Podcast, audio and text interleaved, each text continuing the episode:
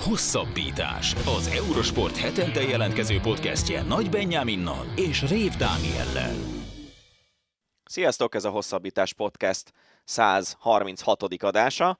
Benne ezúttal is két interjúval, a műsor első részében a friss junior világbajnok snooker játékos Révész Bulcsú a vendégünk, akivel beszélgetünk arról, hogy hogy sikerült ez a junior VB, és hogy az ezzel a, a világbajnoki címmel járó túrkártyából hogyan próbálja majd megkihozni a maximumot, és mik a rövid, illetve hosszú távú céljai. A műsor második részében Szalma Csaba, az Eurosport Cyclocross szakkommentátora, a vendégünk, akivel természetesen a CX szezonról beszélgetünk, külön kitérve arra is, hogy hogyan alakul nemzetközileg, illetve magyar szempontból a sporták helyzete. Az Ácsi rovadban pedig jönnek a legfrissebb hírek, visszatérünk még egy kicsit arra, hogy mi lehet Révész Bulcsú jövője, és hogy Vas Blanka szezonja hogyan sikerült, de beszélünk a hét talán legnagyobb híréről arról, hogy Louis Hamilton a Ferrarihoz igazolt, beszélünk arról, hogy Rasovski Kristóf világbajnok lett a Dohai nyílt vízi VB-n, Szoboszlai Dominik ismét megsérült, a 2026-os világbajnokság helyszíneit kijelölték, a New Jersey stadionban lesz majd a döntője a tornának, és a műsor végén kézilabdázunk is természetesen, hiszen elég érdekes eredmények születtek a női BL-ben, illetve a magyar bajnokságban a hétvégén. Így néz ki az eheti hosszabbítás, jó szórakozást kívánunk hozzá!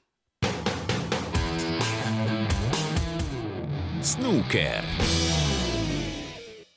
Itt van velünk a vonalban Révész Bulcsú. Szia, köszönjük szépen, hogy elfogadtad a meghívásunkat.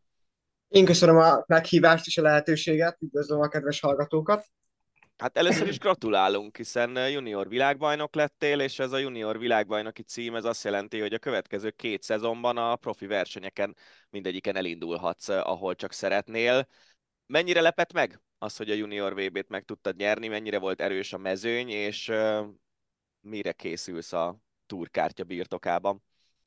Hú, hát először is nagyon kemény volt az mezőny, azért csak egy U19-es világbajnokság nem tudom, én, én úgy jöttem ide, hogy nem, nem vártam semmit ettől a versenytől, nem, igazából célokat sem tűztem ki magam elé, csak az, az, az volt a lényeg, hogy élvezem a játékot, és hogy minél jobban játszak, és amennyi abból kitelik, és hát uh, sikerült a legjobb formámat nyújtanom, és ez, és ez elég is volt ahhoz, hogy meg tudjam nyerni a versenyt.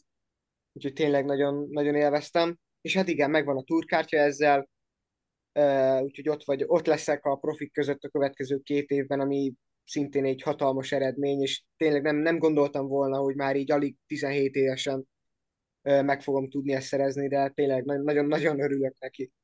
Az utóbbi hónapokban sok hozzád hasonló fiatal, nagyon tehetséges sportolóval beszéltünk, és érdekes, hogy többen elmondták azt, amit most te is elmondtál, hogy ha valahol nyomás nélkül tudnak versenyezni, tök mindegy, hogy milyen sportágban, akkor az meglátszik a teljesítményükön a legfontosabb pillanatokban is, Ennyit számított szerinted most ezen a junior világbajnokságon az, hogy tényleg csak élvezni próbáltad a játékot? Mondjuk a többiekkel szemben, akikben, akik nagy részében az ellenfelek közül lehetett egy görcsösség is akár? Biztos vagyok benne. Én, én kicsit úgy érzem, hogy, a, hogy már nem egyszer megmutatkozott, hogy talán a mindegy, hogy milyen sportról beszélünk, de hogy a legnagyobb esélyesek, mivel tudatában vannak a, a, a, annak, hogy, hogy ők, ők a legnagyobb esélyesek, talán nem figyelnek annyira oda az elejére, vagy már e-, eleve a végén gondolkoznak, és, és elfelejtik a, a játék lényegét, ami igazából csak gyakorlásnál jön igazán elő, hogy gyakorlásnál mindenki élvezi a játékot, és nem, nem foglalkozik annyira az eredménnyel, és lazán játszik, és ezt kell hozni valamilyen szinten a versenyen, és nyilván nem lehet teljesen, mert tét van, és nyomás van, és a körülmények is mások, de e-, ezt kell elérni, hogy lazán tudjon az ember játszani. A múltban előkerült szerintem többször is már a neved, elsősorban a snooker gálákkal foglalkozó műsorainkban, ahol azért elég jó nevű nemzetközi szinten jegyzett sztárok ellen mérethetted meg magad. Mit gondolsz, hogy ezek a magyarországi gálák, ezek mennyit tettek hozzá a játékot fejlődéséhez? Hát azt hiszem, hogy a legnagyobb, a legnagyobb segítség az a, nem is tudom, lámpaláz, nem is lámpaláz legyőzése, de hogy szokjam a tömeget, mert tényleg az hatalmas, hatalmas volt az a tömeg, amit a gálára, um, ami a gálára összejött, tehát az még a profiknak is elég soknak számít, és kevés olyan helyszín van, ahol ők a profi túron versenyeznek, és többen vagy ugyanannyian lennének, mint a gálán voltak, és tényleg azó, úgy, értem, úgy érzem, hogy azóta nem az, hogy lámpalázas lennék, vagy lámpalázas voltam azóta, mert ez, ez nagyon távol áll az igazságtól, de hogy azért meg kell szokni a tömeget, és azt, hogy néznek, és én azóta tényleg nagyon, nagyon szeretek tömeg előtt játszani, és azt hiszem, hogy igazán ez, ez a lényeg, ez a lényeg ebben. Ami pedig az utóbbi egy évet illeti, vagy szűk egy évet illeti, azok kapcsán is előkerült a nevet, hogy a tavalyi év elején U18-as Európa-bajnokságot tudtál nyerni, aztán itt az ősz folyamán a Q-túron játszottál, volt 140-es bréked, voltak tényleg olyan cikkek a sajtóban, a magyar sajtóban is, amik úgy foglalkoztak veled, mint aki már a profi mezőnyben is meg megmutatja magát, akár egy-egy frémben, vagy akár egy-egy meccsen is. Ezek is hozzásegítettek ahhoz, hogy mondjuk itt egy junior világbajnokságon, amikor azért nagy a tét, és uh, mondjuk arról szól a, a dolog, hogy a következő két évben profi lehessen valaki, akkor, um, akkor igazán ott tudtál lenni fejben? Tehát, hogyha az előző év nem sikerül, ilyen jól teszem azt, akkor elképzelhető, hogy máshogy alakult volna ez a világbajnokság most? Lehetséges, nyilván nagyon sokat hozzátett a, a VB selejtező, a UK selejtező, meg ugye a Q-School is, azért hiába amatőr verseny, nagyon, nagyon rangos játékosok mérik összetudásukat azon a versenyen is. Viszont én azt hiszem, hogy ami a legtöbbet számított ebben, és aminek a, a hozadéka most, most ért ide, most éred be pont ezen a versenyen, az a Angliában töltött 42 nap, november-decemberben tavaly. Azt hiszem, hogy az, hogy ott a Victoria Akadémián tudtam edzeni, és uh, volt még négy versenyen is abban az időszakban, az, az a 42 nap nagyon, nagyon sokat hozzátett ahhoz, hogy ezt az eredményt itt el tudja mérni. Beszéljünk egy kicsit a döntőről ahol egy kínai ellenfeled volt, őt a csoportkörben már egyszer megverted, de eléggé mm, nagyon ilyen feszült volt, úgy érzem a döntő, és különösen az utolsó frame, ahol iszonyatosan sokáig nem igazán sikerült egyikőtöknek sem két golyót egymás után lökni, vagy mondjuk ha kettőt igen, de ötöt hatot már biztos nem. Egy ilyen idegek harca volt ez az egész utolsó frame. Te ebben alapvetően jó szoktál lenni, amikor, amikor nem az van, hogy csak úgy pakolod le a, a golyókat, és, és minden flottul megy, hanem, hanem meg kell izzadni egy-egy frémért? Úgy érzem, hogy az utóbbi időben nagyon, nagyon sokat fejlődtem fejben. Korábban jó néhányszor beleestem abba, abba a hibába, hogy nem tudtam annyira kezelni a nyomást, mint az ellenfél, és ezáltal kikaptam. Szerintem egyébként mindig is jó voltam fejben, és pláne nem is a fejem, hanem a, hanem a szívem és az akaratom vitt előre az ilyen meccsekben, hogy tudjam megnyerni. Most megint az utóbbi idő nem sikerült úgy, ahogy kívántam, hogy szerettem volna, viszont ez, ez most nagyon összeállt, és tényleg eléggé, eléggé érdekes volt egyébként, mert ez a kínai játékos már, már elterjedt az a plegyka, miszerint ő már megkapta a turkártyát, és profi lesz a következő két évben, mert hogy első a kínai amatőrligában, és mindenki azt mondta itt a helyszínen, ahol ugye elterjedt ez a plegyka, hogy ha így van, akkor teljesen mindegy, mi a döntő eredménye, mert én is profi vagyok, mivel én játszom vele a döntőt, mert ő nem kaphat két turkártyát, érted? De nagyjából másfél órával a döntő előtt tudtam meg, hogy ez valójában nem így van, mert hogy még van két verseny a kínai ligából, és hogy bizony a döntő fog számítani, és a döntő fog dönteni arról, hogy akkor ki lesz profi, úgyhogy fú, tényleg idegek harca volt. Nem is csak a meccs, hanem az első, és az előző nap, az egész nap előtte az nagyon eléggé feszülten telt, és nagyon jó volt látni egyébként, hogy bár ő neki egy hatalmas ajtóablak helyzete van ebben a kínai ligában arra, hogy bejusson, még így is ő izgult jobban, mint én, és én tudtam jobban kezelni a nyomást, amit megmutattam már a legjobb nyolc között is, és az elődöntőben is, ahol elég kemény ellenfeleim voltak, úgyhogy nagyon jól összeállt, nagyon jól összeállt minden.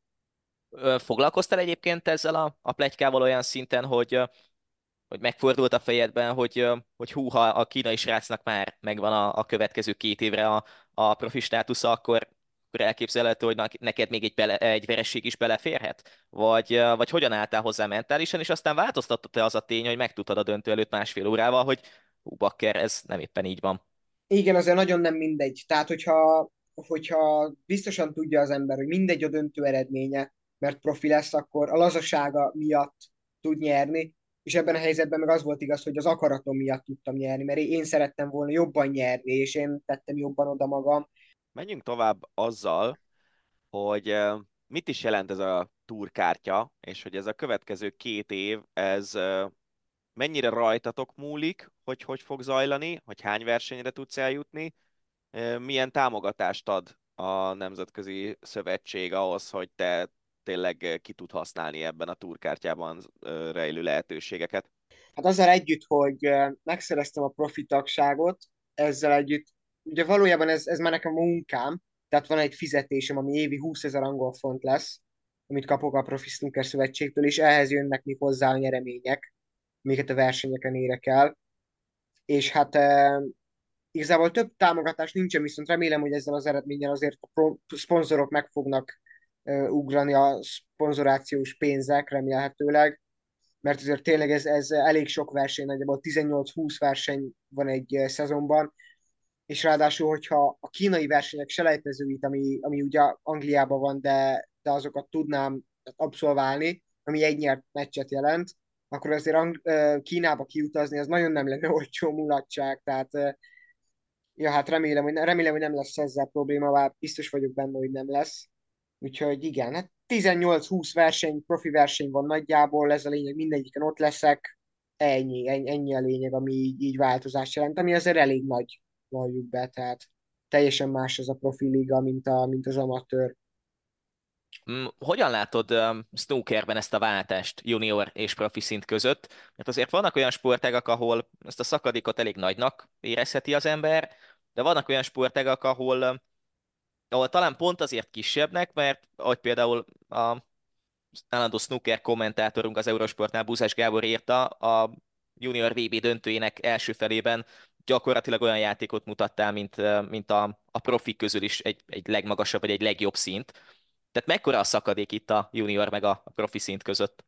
Érdekes a kérdés egyébként, mert uh, én biztos vagyok benne, hogy itt az amatőr ligában, tehát a, a Q túron, nem a main túron um, van nagyon sok olyan játékos, aki a tudása és a képességei alapján uh, cserélhetne jó néhány profival, ki most a túron van, és sajnos az egyébként, a, hogy mondjam, tehát uh, elég érdekes tud lenni néha az, hogy um, ezt, ezt nehéz megfogalmazni, de hogy például vannak, vannak női játékosok is profi mezőnyben, és, és jó, kell, kellenek a női játékosok is persze, és nekik nincsen külön profiligájuk, mint például a teniszben, hogy külön női grenzlám, és ezért a férfiakkal kell összevegyíteni őket, de úgy nekik például nincsen úgy igazán helyük a profik között. Tehát van vannak nagyon sokan az amatőrligában, akik, akik sokkal sokkal jobb játékosok, mint mondjuk azok, akik a profiliga, tehát a main tour végén helyezkednek el,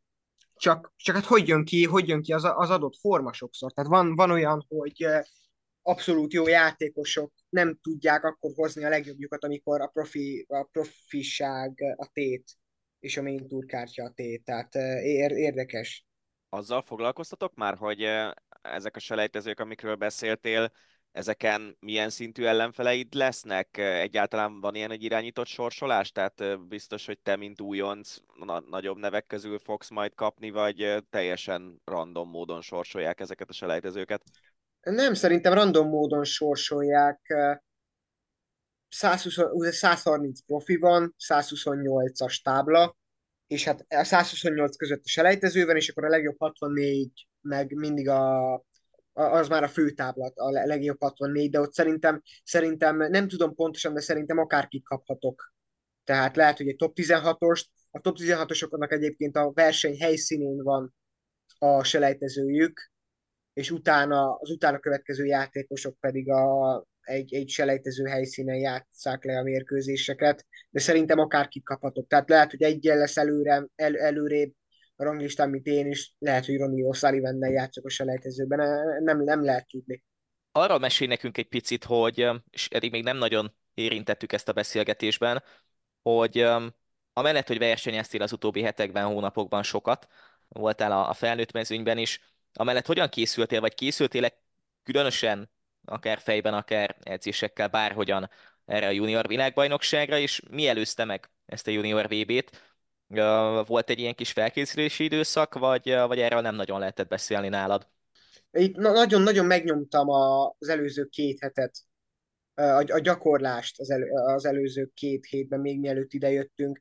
Ezt úgy tapasztaltam az, a, korábbi versenyeken, hogyha tényleg nagyon sokat játszok a verseny, az adott verseny előtt is, nagyon komolyan, annyira összpontosított figyelemmel, és annyira jó edzés rutinnal, tehát ha azt veszünk figyelembe, hogy milyen feladatokat csinálok, és hogy a játék mely területén készülök fel, az, az nagyon sokat tud számítani, és tényleg mindent beleadtam a gyakorlásba az előző két héten, és meg is jött az eredménye.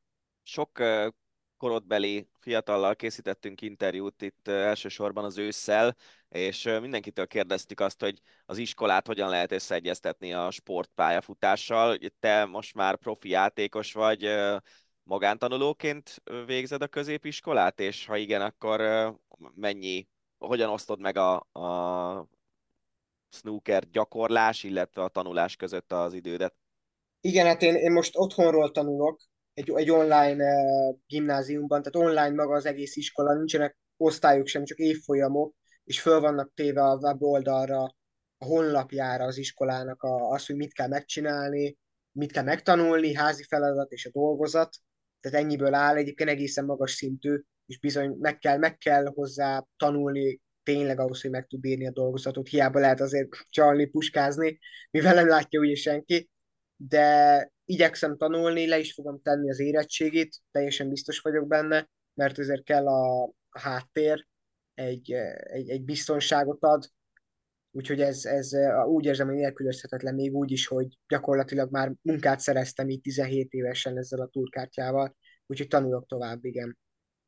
Mm, lehet, hogy erre a kérdésre még most, így a junior világbajnoki címed után rögtön nem nagyon tudsz válaszolni, meg nyilván majd az élet hozza, de mennyire ö, fog megváltozni szerinted az életed, így a mindennapokban azzal, hogy a következő két évet biztosan a, a profik között töltöd, ö, mennyire lesz érzékelhető ez a változás? Akár, hogy több, több időt töltesz egy adott helyszínen, ö, vagy mennyire forgatja fel így a mindennapokat majd ez? Azt hiszem, azt hiszem, hogy még nem is tudom pontosan, hogy mennyire föl fog fordulni körülöttem minden. Hát az biztos, hogy sokkal több lesz a verseny, tehát eddig ilyen évi 10-12 versenyen, ami lehet egy hetes is, le, és lehet egy hétvégés is, ki tudja. Ez, ez a évi 10-12 verseny, ez inkább lesz 18-20, mint ahogy említettem, hogy nagyjából 18-20 profi verseny van, ha jól emlékszem, minden is indulhatok, lehet, hogy kevesebb.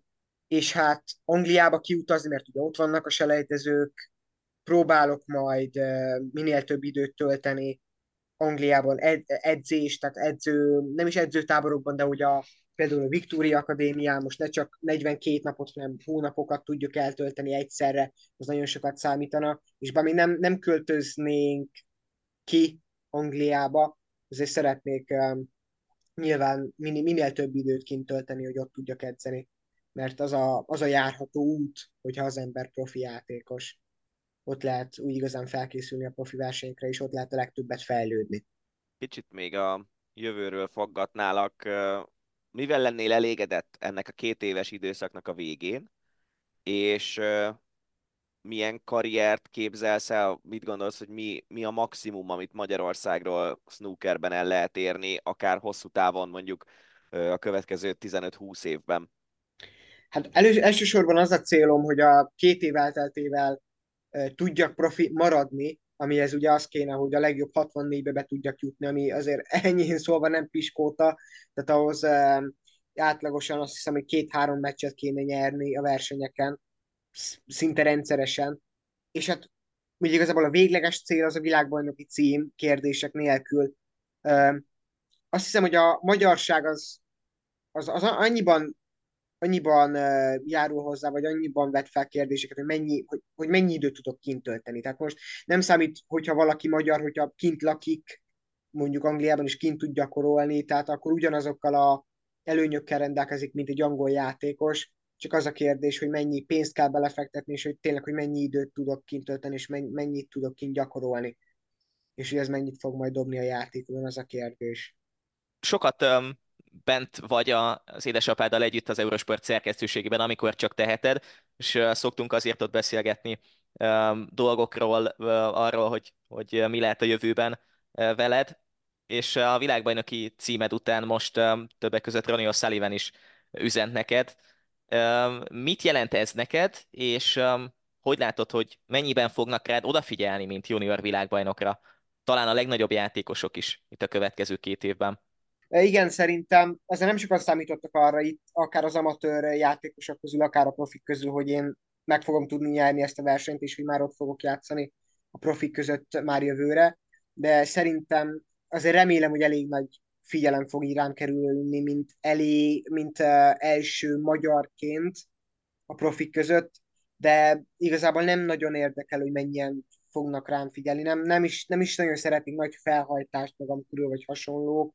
Egyszerűen, egyszerűen csak, csak játszanám a játékomat, és minél jobb eredményeket hozni a versenyeken. Annyi, annyi a lényeg számomra. Na és akkor azt meséld el még itt a legvégén, hogy mennyire lepett meg ez a videó üzenet, amit Ronnie O'Sullivan-től kaptál? Hát nagyon meglepett. Csak utána tudtam meg egyébként, hogy a Csurgó Balázs, ugye a Magyar Snooker Gálák egyik főszervezője volt az, aki hát értesítette a Ronnie osullivan arról, hogy, hogy bejut, bejutottam a profik közé, és hogy a, a main touron fogok játszani, és írt neki egy üzenetet, hogyha legyen kedves, akkor üzen, üzenjen nekem valamit, és nagyon-nagyon jó fej, nagyon rugalmas volt a Roni, tényleg kérdés nélkül már már jött is, jött is az üzenet, ez a 15-20 másodperces videó, úgyhogy tényleg, nagy, nagyon örültem neki, nagyon jól esett. Hát reméljük, hogy eh, még elég sokszor fogsz találkozni a pályafutásod során Ronnie osullivan és akkor személyesen is tudtok beszélgetni. Eh, gratulálunk a Junior VB címhez, és nagyon sok sikert kívánunk erre a két évre, nagyon szurkolunk, hogy összejöjjön a top 64-es ranglista helyezés a végére. Köszönöm szépen, igyekszem, igyekszem, köszönöm. Kerékpár. Folytatjuk az adásunkat méghozzá kerékpárral. A vendégünk Szalma Csaba, az Eurosport állandó szakkommentátora, és Cyclocross lesz a téma. Szia Csabi, köszi, hogy elfogadtad a meghívásunkat. Én is üdvözlöm a kedves hallgatókat, sziasztok! Véget ért a világbajnokság egy olyan helyszínen, amit um, nagyon-nagyon vártunk, és egy olyan világbajnoki étvége volt ez, amit nagyon vártunk, hiszen Csehországban viszonylag közel hozzánk táborban rendezték ezt. Nagy várakozásaink voltak előzetesen, talán így a, az utóbbi egy év a közvetítésekben is arról szólt, hogy hú, de jó egyszer, majd csak eljön ez a tábori világbajnokság, és hát ha e, nagy magyar eredmények, jó versenyek lesznek. Ennek tükrében hogyan értékeled így utólag a világbajnokságot? Végig közvetítettük a futamokat. E, mondjuk, ha egy tízes skálán kéne pontozod, akkor így utólag hányásra tennéd ezt? Hújjaj, sokan fognak rám haragudni, de ötös, hatos maximum. És nem, nem a magyar teljesítmények miatt, hanem sokkal inkább úgy érzem, hogy nem hozta azt a világbajnokság, amit úgy, úgy általában a szurkolóközönség elvár. Tehát nagyon, nagyon hamar lefutott futamok voltak szinte az összes versenyen.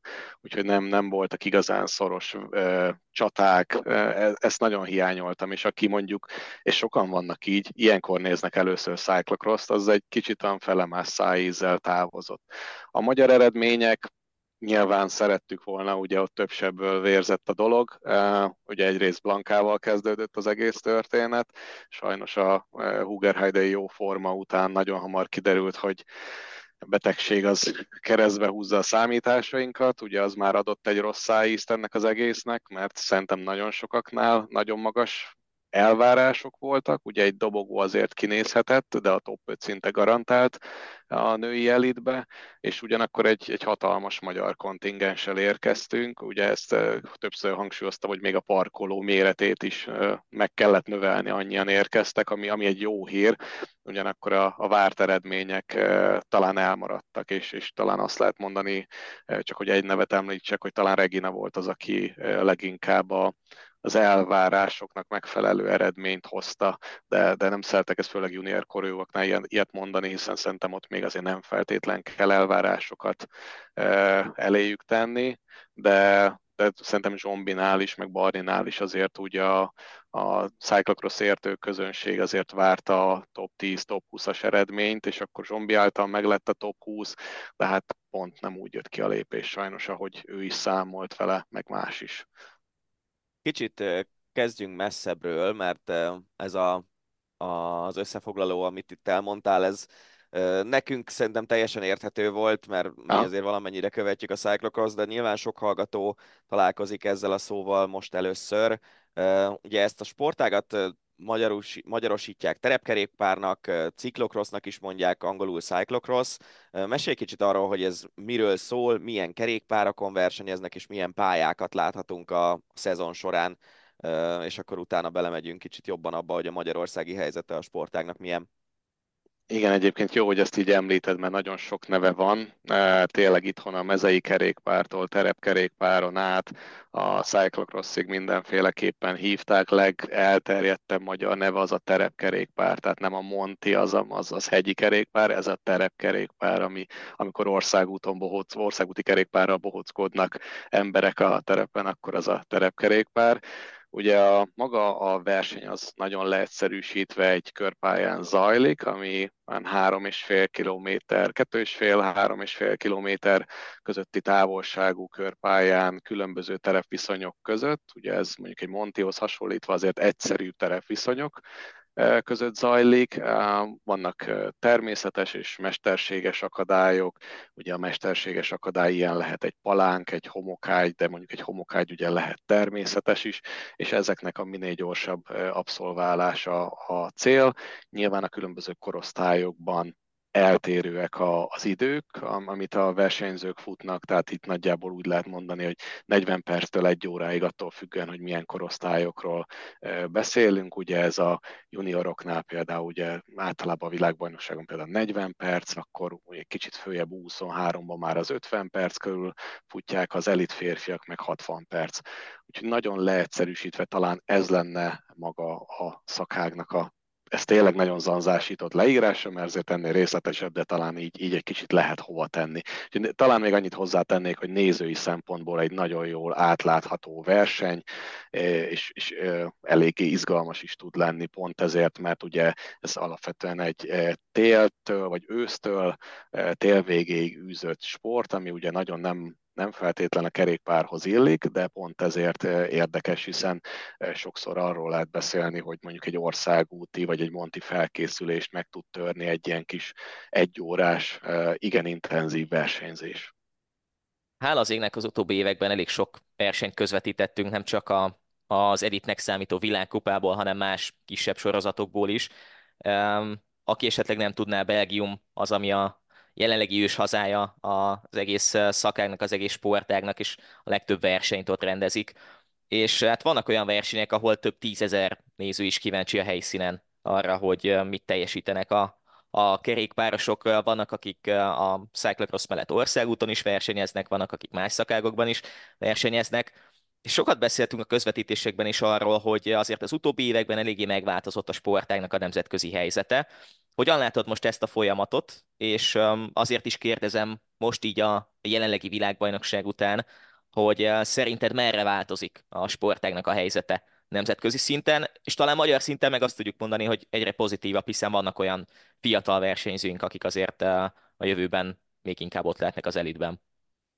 Igen, most kivételesen hogy kezdjek a magyar oldallal. Talán ugye egy kis kerékpáros nemzetként, vagy úgymond nem klasszikus kerékpáros nemzetként az egyik legjobb eh, lehetőség arra, hogy úgymond feltűnjél, kitörjél a, a kerékpáros tömegekből, az, az pont a cyclocross. Mert egyrészt az, hogy még mindig relatíve kevesen űzik, mert azért télen valljuk be, sárban, hóban, esőben azért sok embernek nincs kedve ehhez, e, viszont nagyon látványos, és ugye azt, azt is nagyon sokan tudják az egyéb szakágakból, hogy aki úgymond itt edződik, az egyrészt eléggé szívós lesz, és nagyon technikás versenyző, úgyhogy például Magyarországon én, én úgy gondolom, hogy ez egy, ez egy nagyon jó alapozó sportág. Tudjuk, hogy nem, nehéz lenne ebből megélni, főleg itthon, Viszont, hogyha valakinek az a cél, hogy akár egy jó országút is legyen hosszabb távon, akkor egy terepszakág, és ezen belül is leginkább a cyclocross-t tudom javasolni. A másik ok az, hogy mondjuk ugye egy család szempontból ez nagyon ideális, hogy a gyerkőcöt, aki éppen nevelődik cyclocrossba, azt tudjuk, hogy egy, egy biztonságos, lezárt pályán tud készülni, edzeni, úgymond később tényleg ráér majd akár kimenni az országútra, szépen izomzatba, erőlétbe jobban összeszedni magát, úgyhogy kicsit olyan játékosan lehet megtanulni, kerékpárt nagyon jól kezelni. Ez azt mondom, hogy szerintem nagyon kevés szakág van, az egyik a BMX, a másik a cyclocross, úgyhogy ez, ezért is lehetne javasolni.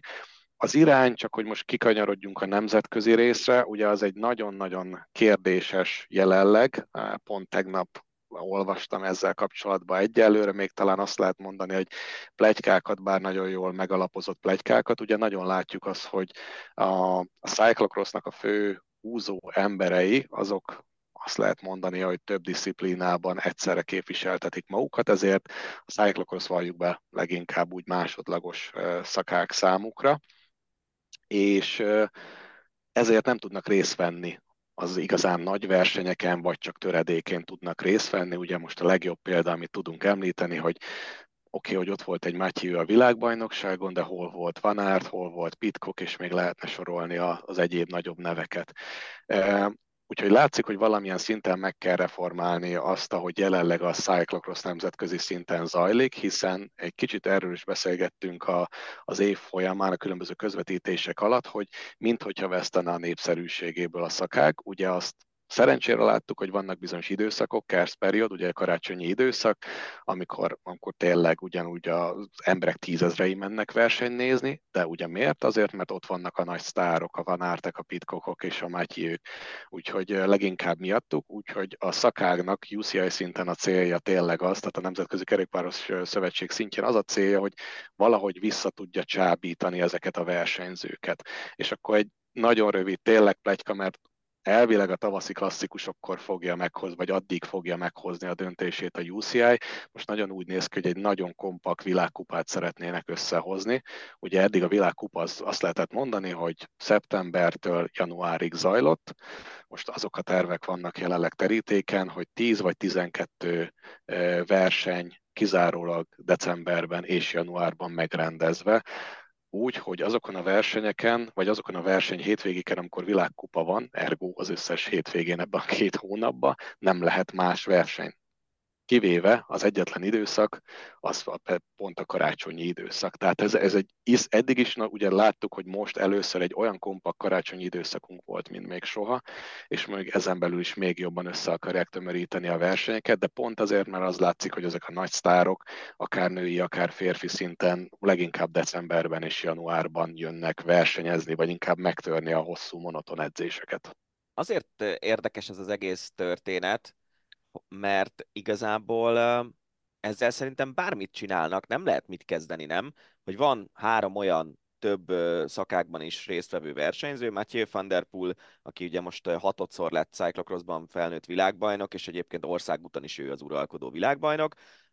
Wout van Aert, aki az egyik legjobb egynapos menő, és ráadásul a Tour de France-on is olyan hegyi teljesítményekre képes, ami, ami felfoghatatlan az ő testsúlyával, és Tom Pitcock, aki meg mountain bike-ban világbajnok, hogy ők megjönnek cyclocross specialisták közé, és elverik őket általában. Most nyilván előfordul, hogy nem, de általában elverik őket. És az idei szezonban Van Der Poel ráadásul abszolút domináns teljesítmény nyújtott egy kivételével az összes versenyét megnyerte, és általában nagy fölénnyel. És szerintem ez az a helyzet, amiben nem nagyon tud egy sportág mit kezdeni azzal, hogy hogyan tegye érdekessé mondjuk azokat a versenyeket, ahova ez a három versenyző nem megy el, mert egyértelmű, hogy ha valaki nyer egy olyan világkupát, ahol nincs ott ez a három nagy sztár, azt úgy kicsit megcsillagozzuk, hogy jó, hát igen, nyert egyet, de nem voltak ott. Ha meg ott vannak a nagy sztárok, akkor lényegében egymással csatáznak, és a cyclocross specialisták meg mondjuk a dobogós helyekért vannak csak versenyben, nem? Alapvetően én is ezt mondanám, amit te, de ugyanakkor talán azt lehet látni, hogy van egy olyan ezt most nem feltétlen mondom, hogy generáció, mert több generációt látunk, akik mint hogyha megpróbálnának ehhez felnőni valamilyen szinten. Vagy úgy, hogy hasonló képletet követnek, mint ezek a nagy sztárok, tehát hogy ergo több szakákban indulnak, lásd Tibó Neis például, csak hogy egy példát mondjak, vagy erőteljesen átgondolt és hatalmas edzői stábbal, módosított edzéstervek által megpróbálni közelíteni ezekhez az emberekhez. Lásd, ugye igaz, hogy mondjuk belesül, de mondjuk van Torenhout Michael Van Torenhout példa az egyik példa, aki, aki próbált, vagy Neuwenhausék, stb. a Baloa trackből. Tehát látszik, hogy próbálnak valamit. Őszintén én, tehát e, ezek, ez a három versenyző, akit említettél, ez olyan szintű dominanciával bír bárhol is indul, hogy nehezen hiszem, hogy utol tudnák érni a, úgymond a klasszikus cyclocross, cyclocross versenyzők őket, és szerintem is csinált a UCI bármit, egyszerűen nem lehet ezeket a különbségeket valahogy, hát talán minimalizálni lehet, de eltüntetni semmiféleképpen nem lehet. Úgyhogy ez, ez egy olyan dolog, amivel szerintem úgy általában mindenki foglalkozik, mindenki megpróbálja ezt a kérdést megválaszolni, de senki nem fogja, és szerintem nem is, nem is esélyes, hogy egyáltalán ezt meg lehet oldani valaha. Ezt el kell fogadni, és szerintem itt, itt azt lehet maximum tenni, hogy az emberekben meg kell értetni, hogy azok a versenyzők, akik tényleg ezeket a hatalmas legenda, élő legendákat úgymond leszámítva, tehát azok a klasszikus cyclocross versenyzők, akik ott vannak, azok is olyan szintű úgymond űrteljesítmény nyújtanak, tehát ott egy másodosztályú versenyző, aki a 20 kívül érkezik, az olyan szinten mondjuk rommá verné itt a európai mezőny jelentős részét, főleg itt nem is tudom, Közép-Európában, vagy, vagy akár még a nyugati országokban is, akár Svájcban is, tehát iszonyat erősek ez, ezek a versenyzők, ugyanúgy. Egyszerűen a probléma, nem is ez egy probléma, de jelenség az az, hogy ez a, ez a pár ember ugye nem véletlenül mondjuk azt, hogy ufók, mert egyszerűen annyira nem felfoghatatlan a teljesítményük és ugyanakkor meg szerintem jó látni ezeket a versenyzőket, mert, mert tudnak adni egy pluszt. Ugye habár ez az év talán nem volt, vagy szezon nem volt annyira izgalmas cyclocross szempontból, de az előző évben, vagy szezonban tényleg csak fogtuk a fejünket, olyan versenyeket vívtak egymással. Ugyanakkor az idei szezonban, ha bár nem is volt annyira izgalmas, az szerintem feltűnő volt, hogy azok a klasszikus cyclocross versenyzők, akik egy szezonnal köz, távolabb még semmit nem tudtak közeledni, most valahogy közelebb értek, és néha-néha, ha bár csak körökig, de kicsit meg tudták szorongatni ezeket a, az erős versenyzőket őket. Férfi mezőnyben ugye beszéltünk a nagy nevekről, beszéltünk arról, hogy Van Der Poel lett hatodszor világbajnok, a női mezőnyben pedig azt látjuk immár, mondhatjuk azt, hogy talán második szezon óta, de leginkább lehet, hogy harmadik szezon óta, hogy a fiatal generáció Fenn van Empellel, aki most másodszor lett világbajnok, öm, szintén más fiatal hollandokkal, Petersével, Shirin Fanárolyjal és természetesen Vas Blankával együtt. Mondhatjuk azt, hogy átvette az uralkodást, és egyedül talán Lucinda Brand az, aki a régi generációból most felnőtt arra a szintre, vagy inkább az, hogy visszaért arra a szintre, ahol ő mondjuk tartott néhány évvel ezelőtt, és fel tudta venni néha a versenyt fanempelékkel.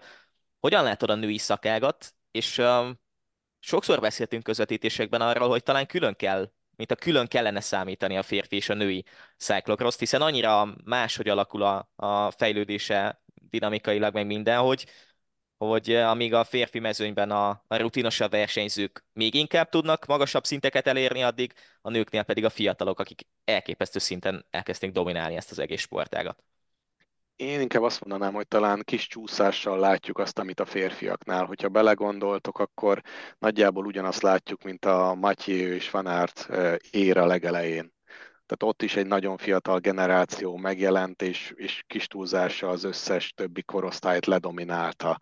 Most, most nagyjából tényleg, ahogy említetted, eh, Lucinda Brandt kivételével mindenki eh, úgymond ilyen kicsit visszaszorult az idősebb korosztályból. Ez a durva, hogy a 25-26-27 éveseket is már idősebb korosztálynak tekintjük, de, de tényleg ez a példa, hogy megjelentek a, a Blanca, Blanca féle, a, a Fanampel, a Peters, Fanaroy szintű versenyzők, és egyszerűen dominálják a, a, az egész mezőnyt. Ugyanakkor azt is el lehet mondani, hogy a, egy bizonyos, vagy egy másik szempontból, ami itt arra gondolok, hogy a holland dominancia szempontjából viszont egyre inkább az érződik, hogy a férfiaknál van egy kis késés. Tehát először a női oldalon jelent meg ez a holland dominancia, és most egyre inkább, egyre több jel arra utal, hogy talán ez lesz a, a férfi oldalon is, a férfiak oldalán is, az elit férfiak oldalán is. Összességében én azért nagyon reménykedő vagyok a női oldalon, hiszen ott van egy Brandt a maga 34 évével, és azért nem egyszer ezeket a nagyon fiatal leányzókat, tehát Peter, Szét, Van Ampelt, Blankát igencsak szorongatta. Tehát látszik, hogy ott talán még több tartalék van, és ugye csak hogy említsünk még egy pár nevet, de mondjuk egy Alvarado is azért, hogyha nem lett volna valószínű ez a hátfájdalma erőteljesen, amikor nem volt, akkor nagyon is jól fel tudta venni a versenyt, sőt, ugye szorongatta a legnagyobb neveket, úgyhogy én, én nagyon pozitív vagyok a, a női versenyzőkkel kapcsolatban, hogy nem, nem látom annyira nagynak ezt a, ezt a szakadékot, mint a férfiak oldalán. Beszéljünk egy kicsit külön is Vas Blanka szezonjáról, hiszen azért azt hiszem, hogy a legtöbb magyar néző elsősorban miatta ül le megnézni ezeket a versenyeket. Nyugodtan mondhatjuk, hogy egy elég nagy hullámvasút volt ez a szezon, nem? Hogy nem kezdődött rosszul, aztán jött egy kulcsontörés, egy edzésen bukott Blanka, és onnantól kezdve körülbelül másfél hónapot kénytelen volt versenyek nélkül tölteni, aztán szenvedés, majd egy edzőtábor, és utána egy világkupa második hely, ami után nagyon optimisták voltunk, hiszen a világbajnokság előtti hétvégén született ez a világkupa ezüstérem. Ráadásul a későbbi világbajnoktól csak sprintben kapott ki Blanka, és aztán a VB hetén megjött egy betegség, amivel nem tudtak mit kezdeni, annyira rosszul volt, hogy edzeni sem tudott, és emiatt rajtos sem állt a világbajnokságon. Félig teli vagy félig üres ez a pohár szerinted? Furcsa lesz, hogy lehet, hogy azt mondom, hogy ez még így is félig teli van, és meg is mondom, hogy miért, mert eh, amióta az SD Works-nél van Blanka, én most őszintén bevallom, nem éreztem azt, hogy a crossba túl sokat fejlődött volna. Ez volt az első év, amikor rengeteg apró jel arra mutatott, hogy igenis crossban is. Tudjuk, hogy ugye nem a cross az elsődleges, teljesen érthető módon, de hát azért mégis úgymond ebből nőtte ki magát eh, Blanka, úgyhogy eh, nem mindig is reméltük, hogy ide vissza fog térni, és nagyon úgy néz ki, hogy valami tehát a recept, mint hogyha meg lenne, mert amikor elindult versenyeken, lehet, hogy az eredmények nem feltétlen azt tükrözik, de ugye erőteljesen lestük a köridőket, és, és betonstabilak voltak, gyorsuló köridők, ami, ami nagyon ritka, ugye egy cross versenyben azért inkább az a jellemző, hogy még a legjobbaknál is apránként, de szépen növekednek a, a köridők, míg Blankánál pont ellentétes volt, nagyon jól adagolta az erejét, nagyon jól beosztotta azt,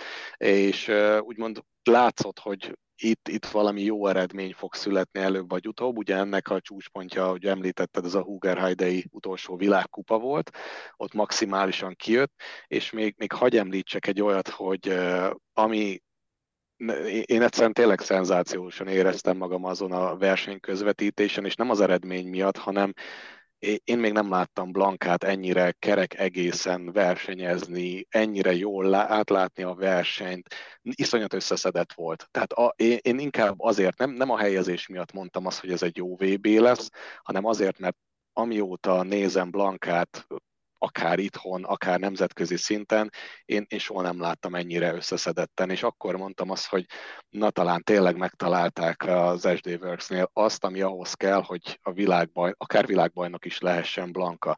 Úgyhogy szerintem tényleg úgy kell ezt tekinteni, hogy oké, okay, nem úgy zárult ez a szezon, ahogy szerettük volna, vagy Blanka szerette volna, mert ő is érezte, hogy nagyon rendben van, de nagyon nagy, tehát úgy, ha így vágnak neki a következő szezonnak, akkor egy, egy fantasztikus CX szezonunk lehet, és, és nagyon remélem, hogy, hogy egyszer talán lesz egy olyan, hogy azt mondják, hogy oké, okay, Blanka, fókuszálj rá még jobban, mert hogyha így, hogy azért nem a CX volt a főszerepben, így sikerült ezt a szezont összehozni, akkor mi lenne, hogyha teljesen ráfókuszálna?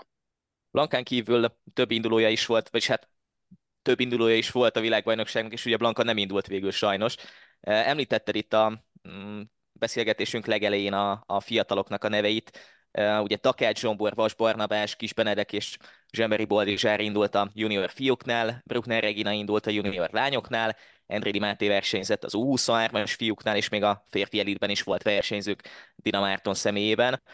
És talán a leginkább érdekes és a leginkább a jövőben mutató szám az a férfi junior verseny volt a, a négy magyarral. Takál Zsombor EBS térmes volt ebben a szezonban, Vas Barnames, ugye Blanka öccse, szintén nagyon tehetséges. A junior lányoknál Regina nagyon sokat fejlődött. Hogy látod, hogy a következő szezon, vagy a következő egy-két év az, az mennyiben lett meghatározó az ő pályafutásukban, hiszen van egy nagy lépés a junior és az U23-as per a felnőtt mezőny között.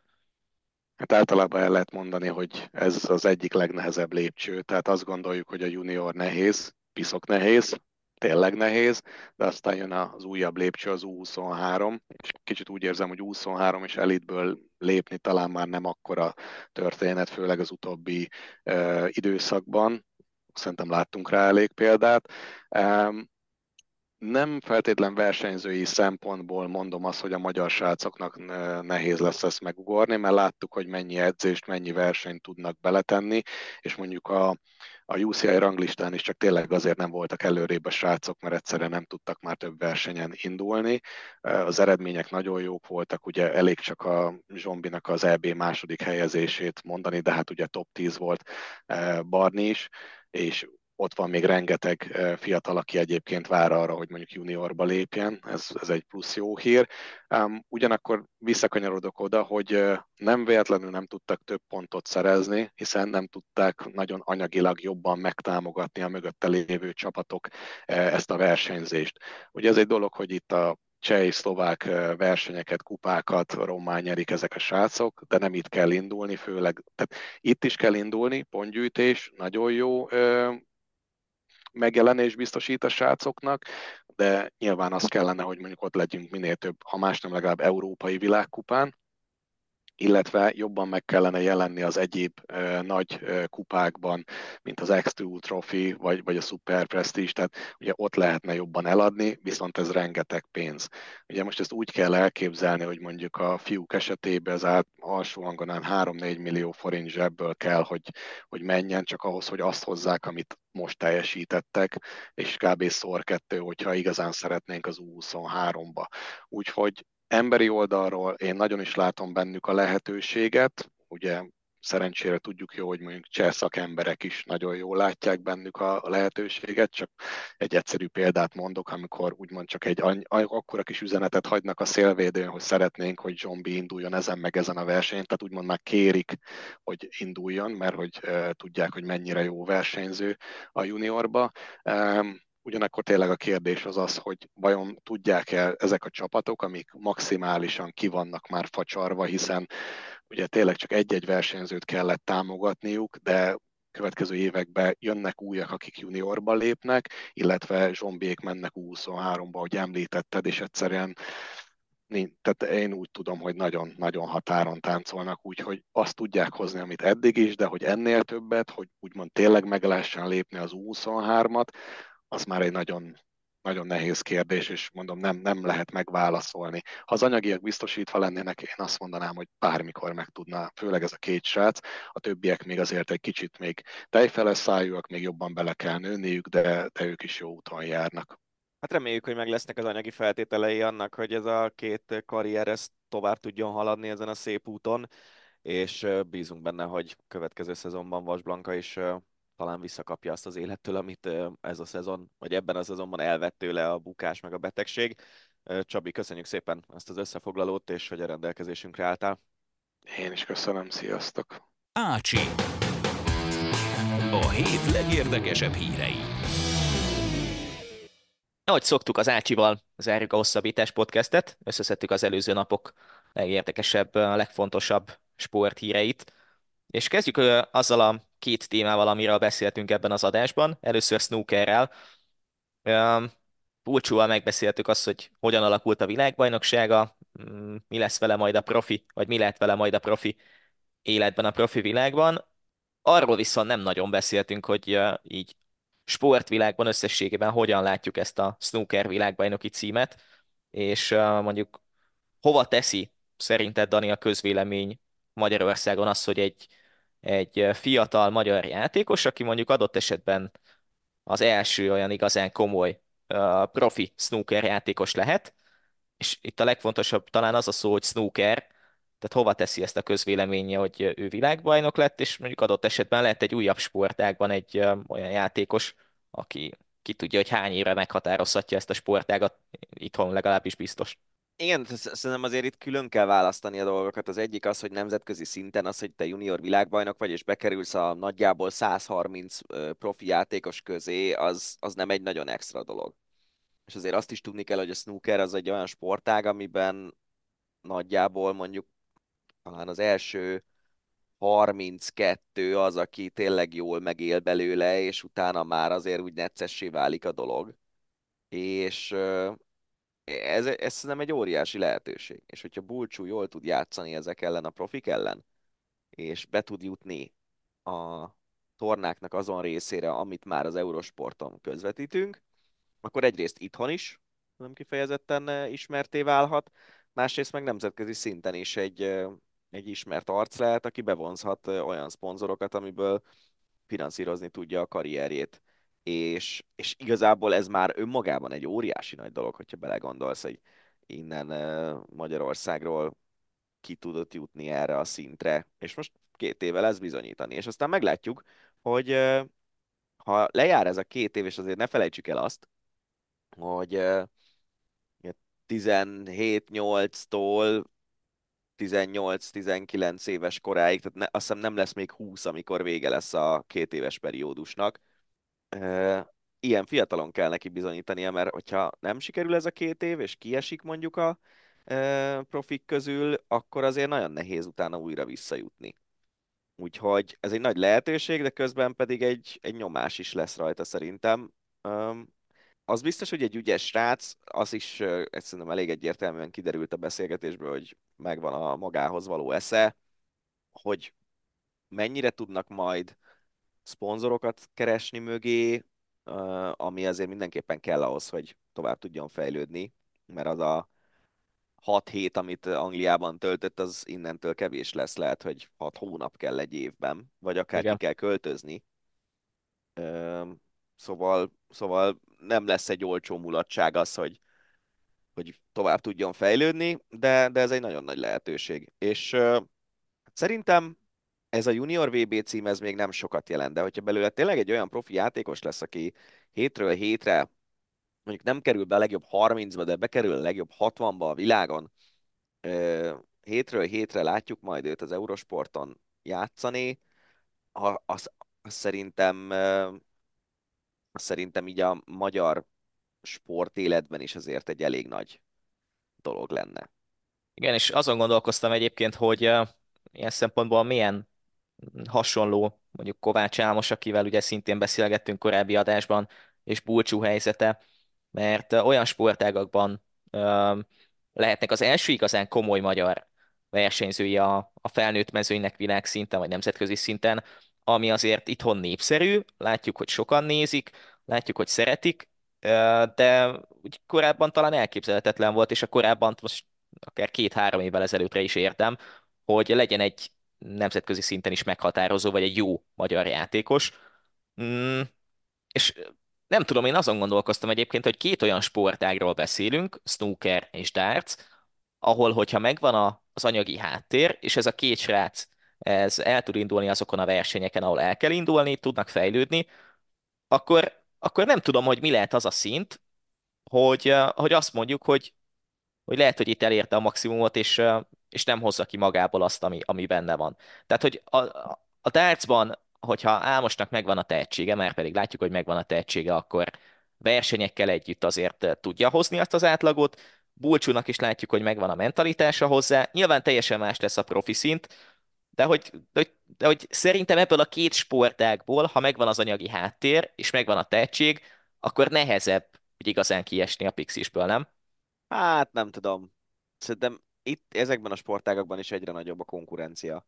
Ez mondjuk igaz. És, és, és igazából tényleg az a kérdés, hogy, hogy mi az a szint, amit belő magának. Mert mondjuk, hogyha megnézed, mondjuk, nem tudom, teniszben, hogyha te top 30-as játékos vagy a világon, akkor az egy nagyon komoly szint. És szerintem snookerben, meg dartsban is azért nagyjából ez a helyzet. És, és ugyanúgy nagyon nagy dolog mondjuk, lehet, hogy még nagyobb dolog is, mert azért teniszpályából elég jól áll Magyarország, meg vannak olyan teniszedzők, akik minőségi munkát végeznek, de mondjuk nem tudom, hogy snooker edzőből hány van, aki csak megközelíti ezt a nemzetközi szintet, a, ahova most Bulcsú már eljutott, de nem hiszem, hogy nagyon sok. Igen. Szurkolunk minden esetre neki is, és Ámosnak is, hogyha kettőjükről beszélünk, hát ha, hát ha hosszú távon is, meg, meg anyagi háttérrel is, meg mindenhogyan ott tudnak lenni majd a, a világ elitben.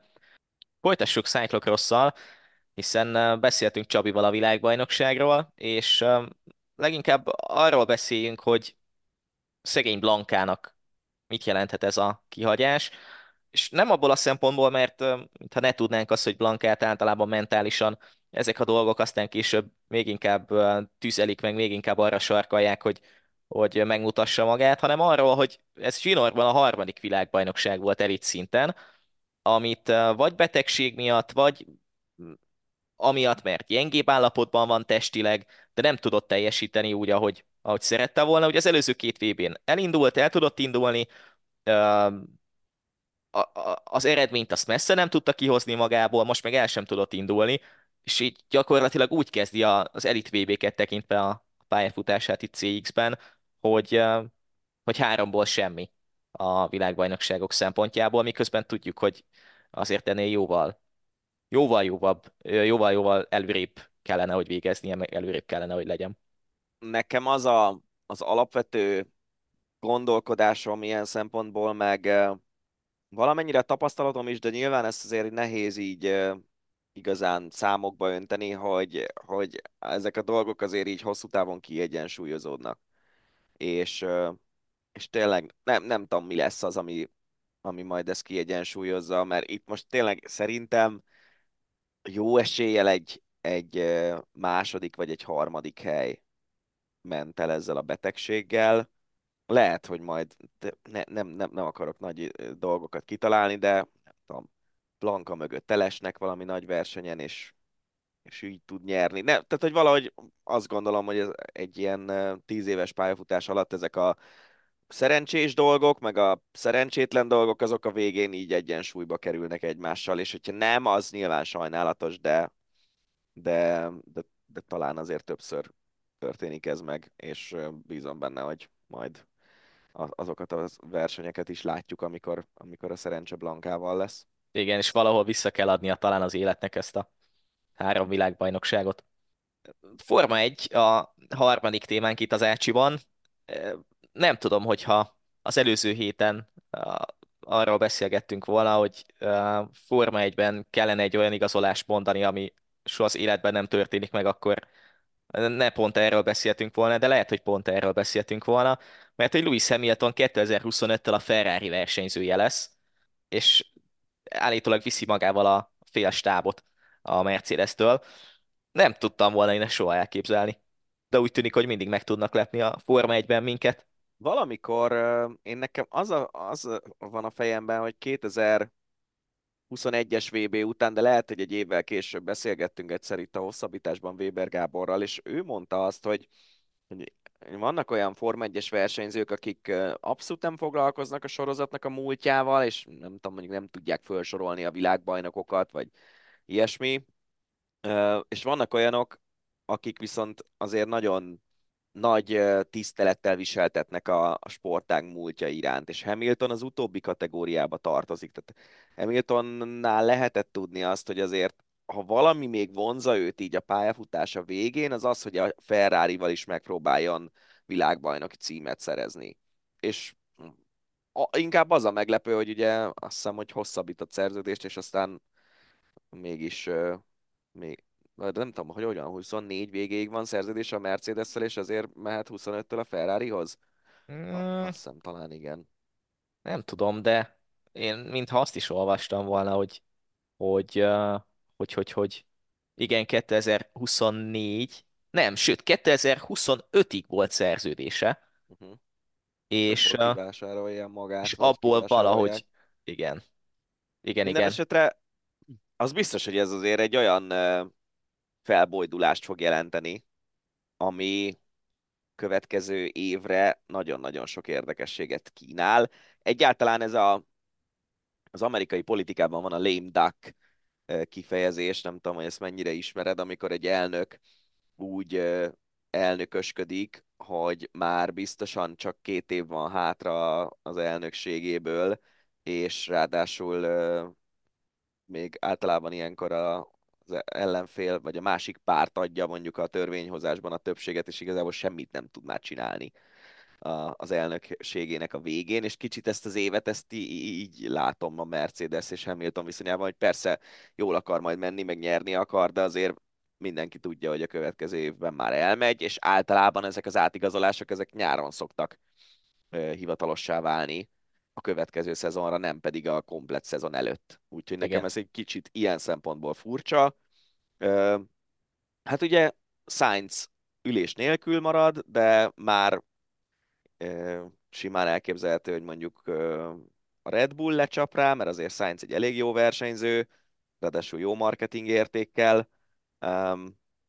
A másik Mercedes-es ülés, azt majd meglátjuk, hogy ki tölti be, a Fetterről plegykálnak, hogy visszajöhet a visszavonulásból, meg Alonsoról plegykálnak, tehát hogy ilyen szempontból ez most azért egy elég izgalmas év lesz, hogy, hogy egyrészt ott van Sainz sorsa, másrészt ott az a Mercedes ülés, és arra nagyon kicsi az esély szerintem, hogy Sainz üljön be abba a Mercedes ülésbe, és akkor ilyen pilóta csere legyen. Az biztos, hogy egy extra, extra ilyen uh, pikantériát ad majd ennek a szezonnak ez a sztori. Amilyen szintű, mondhatjuk azt, hogy uh, utálat is volt viszont a Ferrari szurkolókban Hamilton iránt nagyon sok helyen nemzetközileg. Abból a szempontból viszont néha vagy legtöbbször úgy érzem, hogy az ilyen szintű igazolások Forma 1-ben, ahol az egyik legnagyobb riválistól igazolsz a, az adott csapatba, adott istálóhoz, azok olyan szintűek nagyjából, mint a fociban a Barszából a Reálba, vagy a Reálból a Barszába igazolnál, nem? Oké, okay, hogy Hamilton... Nem hiszem, hogy bárki disznófejet dobna Hamiltonnak a kocsiába. Hát akkor, akkor el tudom képzelni, hogyha nagyon szar eredményeket hoz mondjuk az első, mm, első felében a szezonnak majd jövőre a Ferrari-ban. Nem gondolom. Mármint nem. Tehát, hogy szerintem a, ugye ez az érdekes a Forma 1-ben, hogy, hogy kétféle szurkoló van, van, aki a csapatnak szurkol, van, aki meg a versenyzőnek, és uh, nyilván a ferrari mindenki utálta Hamilton szerintem. Ez az nagyon érdekes, hogy az ő esetében csomószor ilyen félig vagy teljesen rasszista dolgokkal is párosult az, hogy őt egyébként egy csomóan azért utálták, mert amiért Schumachert is utáltam én, amikor még ilyen nagyon érzelmileg benne voltam a Forma 1-ben, hogy megveri a kedvencemet. Igen. Tehát, hogy ugye az, hogy valaki éveken keresztül folyamatosan világbajnoki címeket szerez, leszámítva azt az egy Rosberges évet, az egy csomó ellenszurkolót kreál, és nem véletlenül egy csomóan, ugye Verstappennek szerintem sokkal többen szurkoltak Verstappennek abban a csatában, hogy most már verje meg valaki Hamilton, aztán itt vagyunk két évvel később, és már azt mondjuk, hogy fú, de rohadt unalmas ez a Verstappen dominancia, és most már Verstappen gyűjti az ellenszurkolókat. És egyre több olyan ember lesz, aki azt mondja, hogy bárki, csak ne Verstappen. Igen. És hogy szerintem nyilván Hamilton esetében könnyű az emberekben amúgy is megbújó, vagy nem is feltétlenül megbújó, hanem meglévő rasszizmust kicsalogatni, hogyha, hogyha állandóan ő nyer.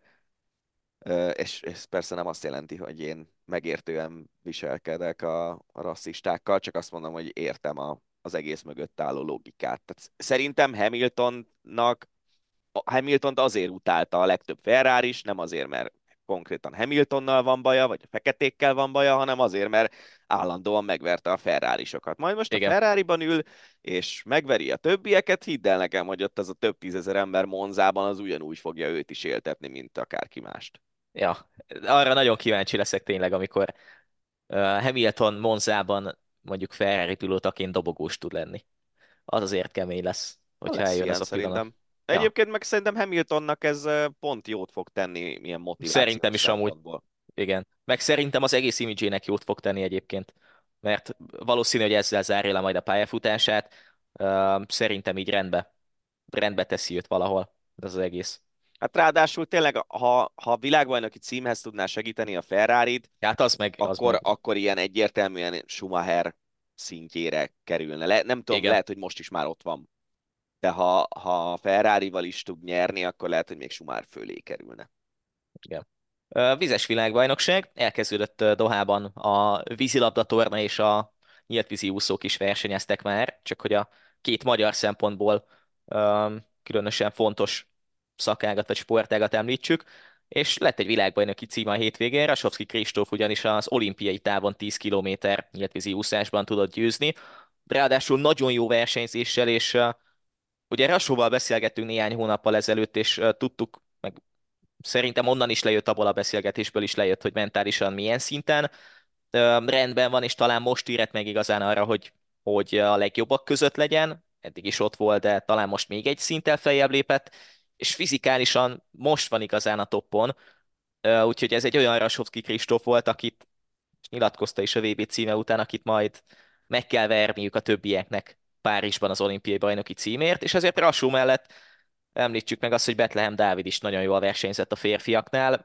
sokáig a harmadik helyért ment, aztán végül a hatodik lett, picit ott visszaúzták a hajrában, emiatt elég ideges volt, és a nőknél is lett egy olimpiai kvótás versenyző, hiszen Fábián Bettina betegség után végül is bejött a 12. helyen, úgyhogy három magyar biztosan lesz nyíltvízi úszásban a Párizsi olimpián, és én azt mondom, hogy mind a hárman akár még Fábián Betti is dobogó esélyesként utazhat. Durva, hogy a szajnán fognak úszni az hát olimpián. Az, Ezt akartam az... megnézni. És egyébként jó, hogy ezt mondod, mert nem tudom, hogy mennyire fogja megváltoztatni a versenyt. Egy picit tartok attól, hogy a, a hagyományosan jó nyílt vízi úszók emiatt egy pici hátrányt fognak szenvedni, de legyen jó a víz.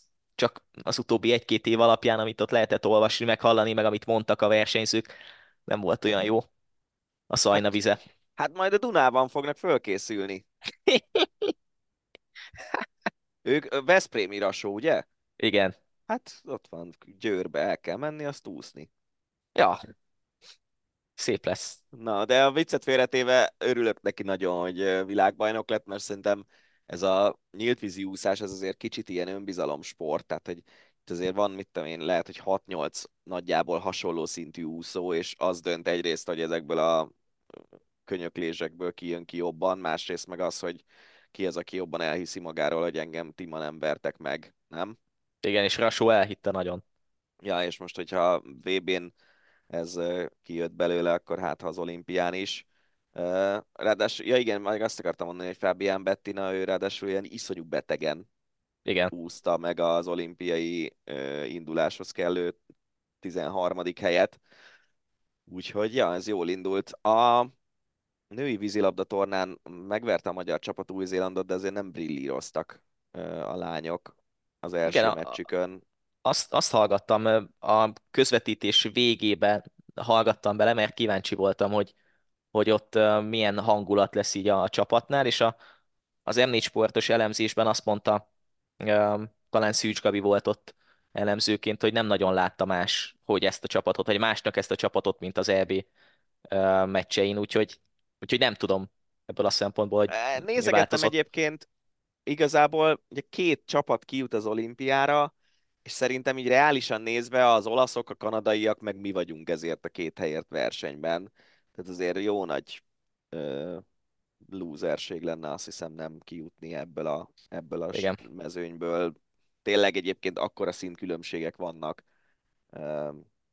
a többiekkel szemben, hogy, hogy szerintem azért ezt csak meg kéne oldani.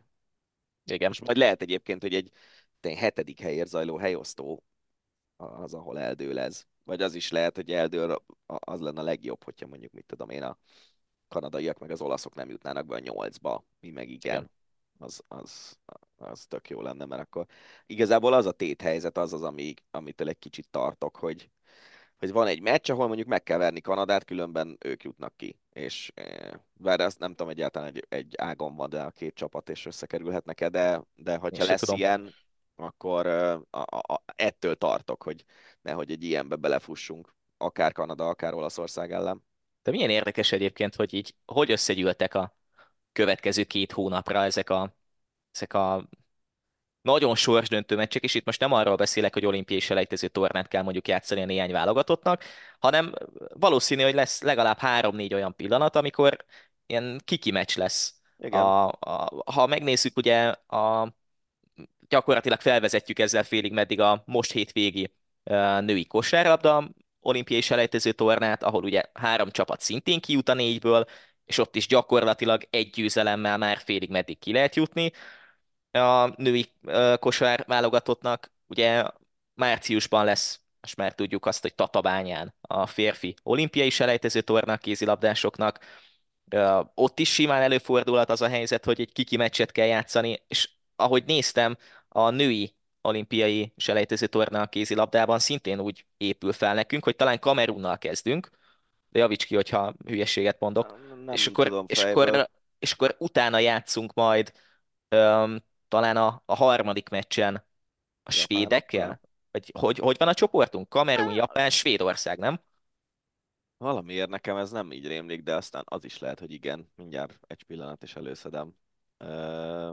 De hát figyelj, ezek a selejtező tornák azért nagyjából így épülnek föl, hogy, hogy igenis legyenek ilyen kiemelt, igen, Svédország Igen, svéd. következő. Igen, igen, igen. Hogy legyenek ilyen kiemelt meccsek, amiken eldől. Valószínűleg a, a női kéziben a Japán elleni meccs lesz ilyen, majd meglátjuk, hogy a férfi kéziben lesz-e ilyen, ott simán el tudom képzelni, hogy körbeverések lesznek, és euh, még az is lehet, hogy mondjuk úgy gondoljuk, hogy a norvégok a legerősebbek, de aztán kiderül, hogy a portugálok a legerősebbek, és a norvégok elleni győzelemmel juthatunk ki az olimpiára. A női kosár selejtező torna az, az teljesen ilyen káosz lesz szerintem, és össze-vissza eredmények, mert ott azért a három előttünk, három csapat, akivel játszunk, az valószínűleg egy picit előttünk van, de mi meg itthon vagyunk. Igen. Úgyhogy hát, ha ott sikerül, igen, hát ezek most ilyenek, de szerintem tök jó, hogy egyáltalán itt tartunk, hogy, hogy ezeken a tornákon, meg akár a vízilabda női részét a VB-nek is ide vehetjük, meg lehet szerezni ezeket a kvótákat, és tényleg ugye arról beszélhetünk, hogy négy magyar csapatnak van esélye most, van akinek több, van akinek kevesebb a- az olimpiára kijutni, és a férfi vízilabdázók meg már ott vannak. Igen. És um, ami még a hétvégét illeti, egyrészt a női kosarasok, ugye említettük, hogy játszanak az olimpiai selejtező, másrészt a férfi jégkorongozók szintén olimpiai selejtezőt játszanak.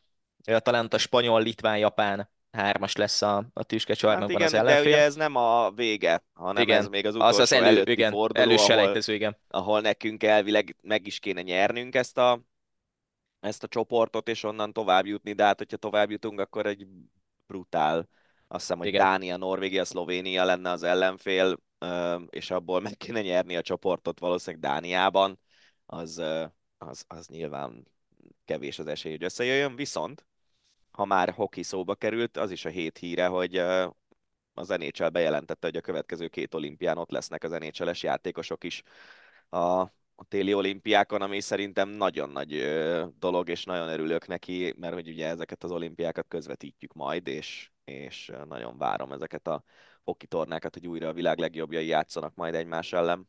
Igen, mert hogyha megnézzük az előző két um, hoki torna talán emiatt nem azt mondom, hogy érdektelenségbe fulladt, de azért minőségileg gyengébb volt, mintha ott lettek volna az NHL játékosok, nem? Tudod, mi volt az érdekes? Hogy minőségileg gyengébb volt, viszont nem volt akkor a különbség az első és a 12. csapat között, és ezért marha érdekes eredmények születtek. Aha. Főleg azt hiszem Pyeongchangban, de Pekingben is azért a, oké, okay, hogy a skandinávok jól teljesítettek, akik amúgy is jól fognak teljesíteni így is, de ö, most mindjárt gyorsan a memóriámat felfrissítem, mert nem emlékszem már mindenre.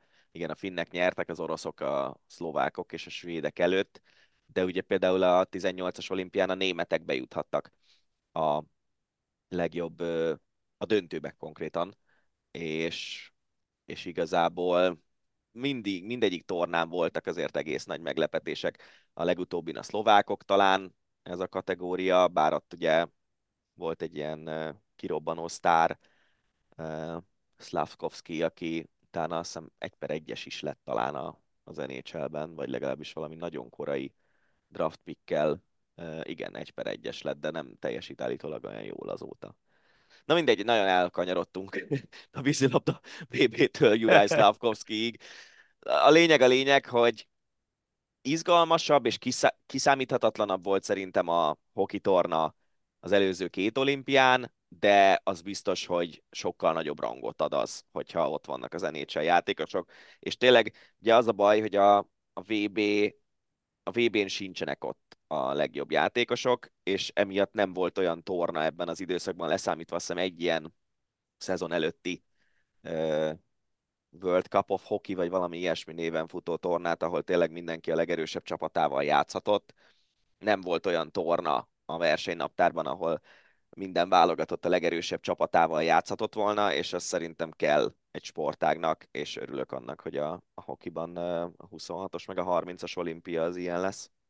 Ha már a 2026-os évről beszélsz, akkor említsük meg szintén az Egyesült Államokhoz köthető friss hírt, hiszen megvan a 26-os foci VB-nek a pontos beosztása, abból a szempontból, hogy Mexikóvárosban rendezik majd a nyitómeccset, és New Jersey-ben lesz a döntő 2026. július 19-én, és megvan a negyed döntők, meg az elődöntők helyszíne is, Foxborough, Los Angeles, Kansas City és Miami a negyed döntők helyszíne, és aztán az elődöntőket Atlanta és Dallas ezen a két helyszínen fogják rendezni.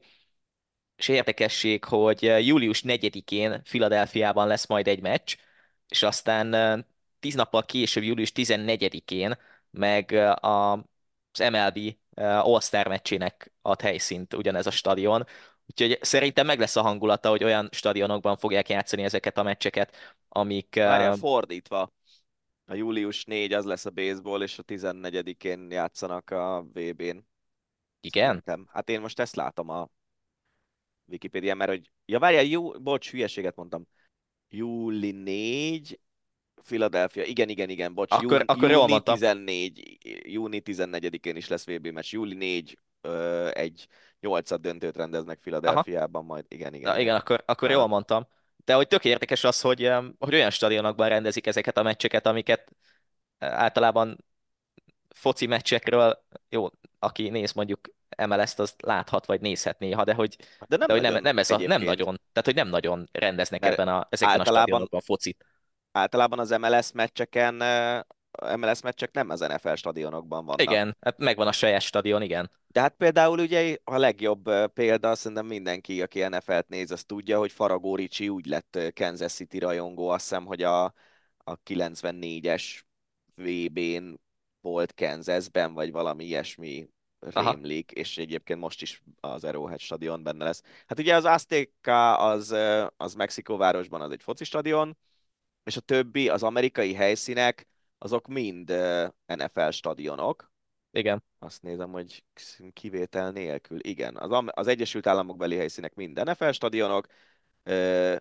Vancouver és Toronto Kanadából, azok a BC Place, az például a, a 2010-es olimpia megnyitója, meg a záró ünnepsége ott volt, az egy ö, 55 ezres csarnok, igen. fedett stadion, és a torontói az MLS stadion, két mexikói helyszín az, az foci stadion, de hát igazából, hogyha belegondolsz, szerintem az NFL-nek van, nem tudom, hogy hány közös stadion van az NFL-ben, de mit én 25 olyan amerikai foci stadion, ahol egyébként európai focit is lehet világbajnoki szinten megrendezni, biztos van. Hát miért ne rendeznék ezekben a stadionokban? Igen. Ráadásul köztük egy pár olyan van, ami ugye tök új, mint az atlantai vagy a Los Angeles-i.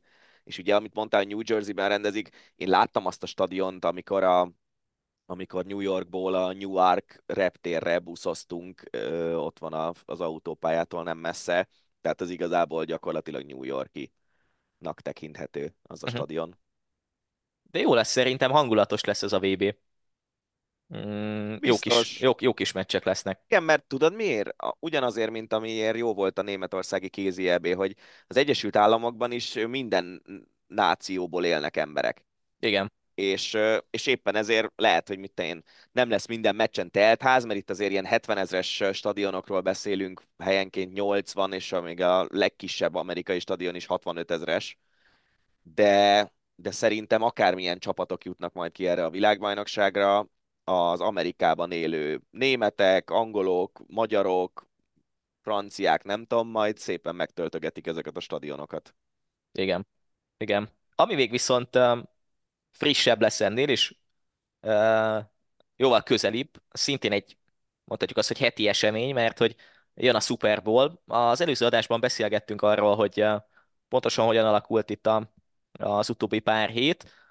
Egy tippet kérek, Dani, tőled a döntőre, hogy szerinted 49ers vagy Chiefs?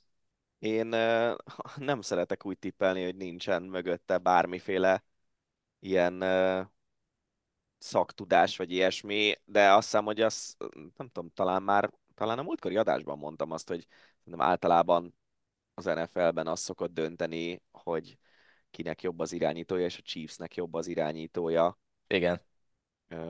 ja. Viszont azt azért mindenképpen szeretném elmesélni, hogy szembe jött egy videó a YouTube-on, ahol kifigurázzák a Fox News-on megjelenő összeesküvés elméletet, és itt az, igazából az összeesküvés elmélet a vicces, amely szerint a Taylor Swift, Travis Kelsey szerelmes pár igazából egy ilyen covert operation, tehát ilyen a CIA-nak egy ilyen titkos hadművelete, és próbálják a, az amerikai emberekre ráerőszakolni a vakcina beadását, meg nem tudom, és hogy a Biden adminisztráció áll a háttérben, és elképesztően viccesnek tartom ezt a jelenséget, és közben ijesztőnek is. Igen. Hogy, hogy, hogy minden az, az életben bármi történhet, hogyha valaki az annyira be van kattanva valamilyen témában, akkor minden történés mögött összeesküvéseket sejt, és, és megpróbálja az egész életet úgy keretezni, hogy hát igen, egy újabb bizonyíték arra, hogy, és akkor jön az összeesküvés elmélet.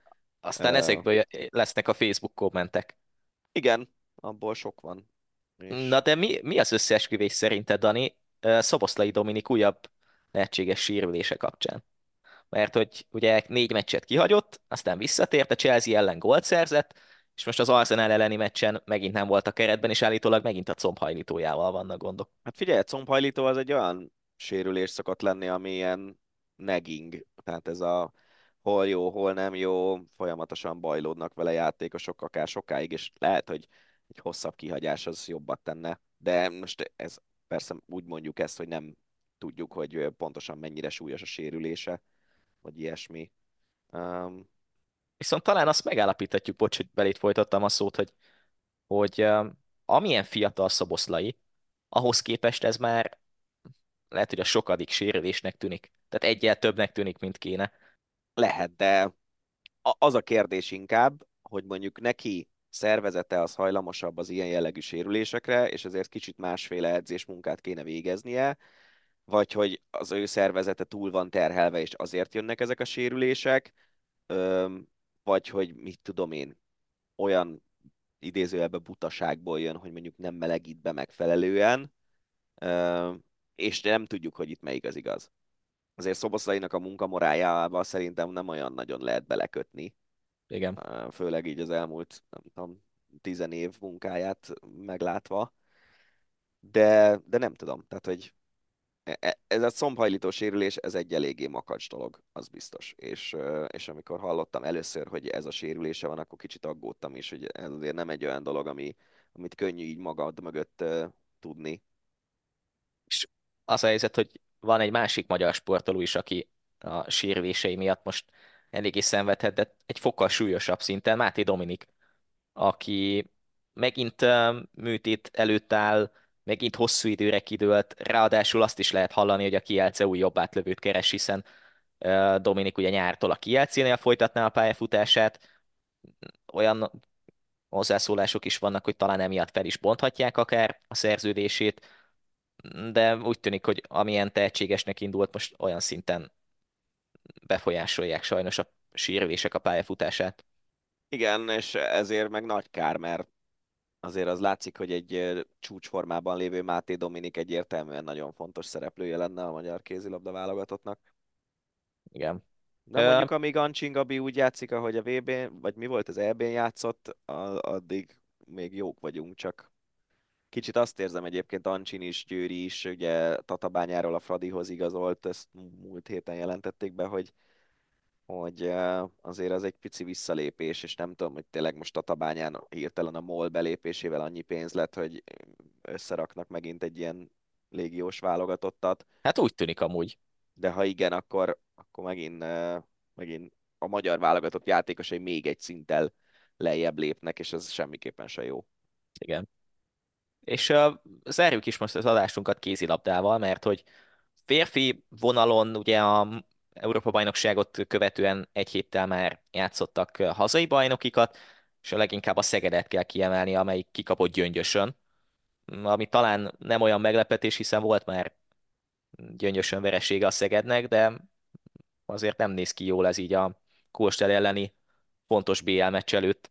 Szerintem ezek a, ezek a világversenyek után lejátszott bajnokik, ezért itt nagyon nem mindegy, hogy hogy álltál hozzá. Tehát a gyöngyös játékosai nem tudom, hogy mennyi szünetet kaptak karácsonyra, de azt gondolnám, hogy január eleje óta edzenek együtt, és tudták azt, hogy február elején a Szeged ellen fognak játszani egy hazai meccset, míg a Szeged játékosai mondjuk hétfőn vagy kedden edzettek először együtt, ö, négy hét után. És, és szerintem ez nem mindegy. Ettől függetlenül nyilván van akkor a tudáskülönbség itt a két csapat között, hogy elvileg ezeket a feladatokat meg kéne oldania a Szegednek, mint ahogy a Veszprém elment csurgóra és agyonverte a csurgót. De ezek olyan szituációk azért, amiben benne van ez. És hogyha mondjuk azt nézzük, hogy a magyar foci válogatott sikeres EB szereplősei mögé is egyértelműen az okok között oda tesszük azt, hogy a magyar csapat többet tudott felkészülni együtt a, a foci EB-kre, és ezzel le tudtunk dolgozni valamennyit az ellenfelek színvonalbeli előnyéből. Simán elképzelhető, hogy ez volt gyöngyösön is. A női vonalon pedig a Bajnokok Ligája fontos meccsei voltak a hétvégén. Mm, abból a szempontból a Győrnek nem volt olyan fontos, mert azért tudjuk, hogy milyen szezonjuk van, igen, viszont azért ez, becsúszott egy vereség, igen. E, de és, és szerintem két okból sem oké. Tehát a, a, a, egyrészt én úgy érzem, de lehet, hogy ez csak így megérzés, hogy a győri közönség az úgy párolog szép lassan. Tehát uh-huh. mindig azt, azt érzem, amikor a Győr meccseit látom, hogy ott van ez a szép kis 5000-es csarnok, a világ legjobb csapata játszik benne, de még sincs teltház, még ilyen BR rangadókon sem mindig, és hogy a megmaradt szurkolókat viszont ki kéne szolgálni úgy, hogy, hogy igenis megverik a Bukarestet, meg otthon lényegében nem veszítenek meccset. Szerintem az, hogyha elmennek Bukarestbe, és ott kikapnak, vagy elmennek, nem tudom, Metzbe, vagy kivel vannak még egy csoportban, Odenzébe, vagy nem tudom, és ott kikapnak, az kevésbé zavaró, de amikor itthon kapnak ki pár ezer Győri előtt, aki jó pénzért megvette a jegyet, azt szerintem nem néz ki jól. És biztos vagyok benne, hogy nem is, nem is túl boldogok most Győrben. Ráadásul nagyon rosszul játszottak. Nagyon, nagyon rosszul. Oftedál nélkül, ezt tegyük hozzá, de nagyon rosszul. A két másik magyar csapat viszont győzött, ráadásul idegenben. A Fradi a Rapidot verte, a Debrecen pedig a Bietigheimet, úgyhogy mind a két meccs jól nézett ki, még úgy is, hogy a Fradi a második félidőben mm, talán 7 vagy 8 gólt szerzett összesen, és elég gyengén játszott, de azért így is, így is egy sima győzelem volt. A Debrecen pedig mondhatjuk így már, hogy meccsek óta felülmúlja magát a BL-ben, és amiről beszéltünk a szezon elején, hogy talán féltjük a csapatot egy picit, és talán a hatodik hely meg lehet, hát ahhoz képest ez egy marha nagy előrelépés. Igen, itt az az érdekes, hogy múlt héten uh, kijött ide és verte agyon a Debrecent, valamelyik skandináv csapat. A, igen. Talán a, az Ikaszt. Az Ikaszt, úgy tudom, az Ikaszt, igen. Ja. És, uh, és aztán, aztán elmennek Bietigheimbe, ami azért nem egy olyan könnyű hazai pálya, azt tegyük hozzá, vagy de idegenbeli meccs, azt tegyük hozzá, mert Bietigheim egy jó csapat, fölveszik a versenyt a legjobbakkal is, és nyernek Bietigheimben. A Fradinak, ugye az őszi szezonban az a Rapid elleni meccs volt az, amit azt mondtuk, hogy nagyon meg kéne nyerni, és aztán döntetlen lett belőle. Most sikerült nyerni Bukarestben, ami szerintem nagyon fontos. És, és igazából, ja, tehát e, e, a, a Debrecen győzelme az kevésbé volt fontos, a Fradi az nagyon fontos volt, most ugye úgy állnak a csoportban a csapatok, hogy a Debrecen hatodik, de még játszik tán a Szévehoffal, ha jól emlékszem. Igen. Jövő héten Győr, igen, ami otthon Győr, hát meglátjuk, még azt se zárnám ki, hogy nyerhető, és, és aztán, aztán idegenben Szévehof, a Bietigheim játszik Bukarestben és otthon a Buducsnoszt ellen, úgyhogy azért inkább azt mondom, hogy valószínűleg marad a hatodik helye Debrecennek, de a Debrecen már rég ugye tovább jutott. A Fradinál meg meg ez tényleg egy, egy ilyen megnyerendő meccs volt a továbbjutás szempontjából, és most két meccsel a vége előtt van három pont előnye a, Fradinak a Bukarest, a Rapid Bukarest előtt, és két elég nehéz meccse van még a Fradinak, de, de a Bukarestnek is az utolsó fordulóbeli hazai Esbjerg elleni meccse azért az nem lesz egy könnyű dolog, úgyhogy remélhetőleg a Fradi tovább tud jutni. És úgy lesz utána, mint a, a férfi BL-ben, ugye, hogy a hatodik, a másik csoport harmadik helyezettjével játszik a Igen. negyed döntőért. Igen, hát ugye a Krima kérdés ebben a csoportban, mert a Krimet még meg lehetne előzni. Igen. Krim még játszik Esbjergben, és aztán a Lubin ellen otthon, tehát nem fogja a Fradi megelőzni valószínűleg a Krimet csak nem nyeri meg mindkét meccsét, de azért arra kevés esély van. Úgyhogy akkor lehet játszani a Cseszemével jelenállás szerint, vagy a Brest-Bretagne-jal a Igen. másik csoportból, a Debrecen pedig valószínű... Vagy az Esbjerg, vagy a Herningik azt, igen. Igen, Mert ugye az, az Odense van. Igen, az Odense van. Már Debrecen, hanem az Odense a múlt. Igen. igaz? Igen. Igen. Igen. Na jó, ha csak összehoztuk. Szóval azért a, a Fradi Cseszeme, meg a Fradi Brest-Bretagne, annak a párharcnak nagyobb esélyt adok, mint a, mint a Debrecennek mondjuk az Esbjerg vagy az Ikaszt ellen. De, de hát én azt gondolnám, hogy a Debrecentől itt a csoportból való továbbjutás volt az elvárás, a Fradi meg a tavalyi döntős, úgyhogy nagyon más elvárások mentén játszanak ők ebben a BL-ben. Igen. Na, kíváncsian várjuk ezt is, hogy hogyan alakul a folytatás. Ugye hétvégén egy fokkal megint okosabbak leszünk a női kézilabda bajnokok ligájában. És mikor indul újra a férfi, azt te tudod fejből? A férfi az jövő héten. Igen? Uh, igen. Uh, tehát 15-én játszik a Szeged hazai pályán a, a Kulstráddal, és uh, a Veszprém pedig szintén 15-én Portóban, és ott ugye négy meccs van hátra a, a csoportkörből, tehát a Szeged csoportjában pláne nem mindegy, hogy mi lesz annak a meccsnek a vége. Az nagyon a... kemény, hogy a Szeged körülbelül a másodiktól a hetedik helyig bárhol végezhet ebben a csoportban, így Igen. meccsel a vége előtt. Igen, és most ha a Kulstrád nyerni tudna Szegeden, akkor be is előzni a, a Szegedet. Szeged Kulstad, utána Olborg idegenben, Kiel otthon, és PSG, hát azért ez nem egy ilyen izé, sétagalop lesz ez a történet. Hát az Ágrában nagyon sok fog múlni a szegedi továbbítás szempontjából. Az Ágrábhoz egy-két meglepetés győzelmet, ami talán nem is olyan meglepetés, látva a játékokat. Hát meg ugye akkor... a Kiel játszik a Szegeddel is, meg az Ágrábbal is, és a Kiel szerintem nagyon hullámzó ebben a szezonban. Igen. Úgyhogy azon is sok múlhat. Hát de most, ha az Ágráb megfogja az Olborgot, adott esetben idegenben, az meg még egyet tekerne a történetem, mert akkor lenne lenne uh, ugyanannyi pontjuk az Olborgnak és az Ágrábnak, 12-12. Miközben a Szeged, hogyha megveri a norvégokat, akkor lehet 13 pontja. Igen. Hát jó kis, uh, jó, jó móka lesz ez a, ez a csoport itt a BL-ben, majd lehet, hogy az utolsó körben még, még ott fognak állni, hogy ki is eshetnek, meg bekerülhetnek az első kettőbe akár. Ja, nem mindegy, pedig a folytatás. Hát nem. Ja. Na, okosabbak leszünk jövő hét végére ezzel is. Aztán majd meglátjuk, hogy mi lesz itt a folytatásban a kézibélben. Az viszont biztos, hogy ennyi volt mostanra a hosszabbítás. Köszönjük, hogy most is meghallgattatok minket. Ha eddig nem tettétek, akkor iratkozzatok fel az Eurosport podcast csatornájára, ahol mindenféle podcastünket meg tudjátok hallgatni. Mi pedig jelentkezünk majd a jövő héten is. Rév Dániát és Nagy Benyámint hallottátok. Sziasztok! Ez volt a Hosszabbítás, az Eurosport podcastje. A műsor témáiról bővebben is olvashattok honlapunkon az eurosport.hu.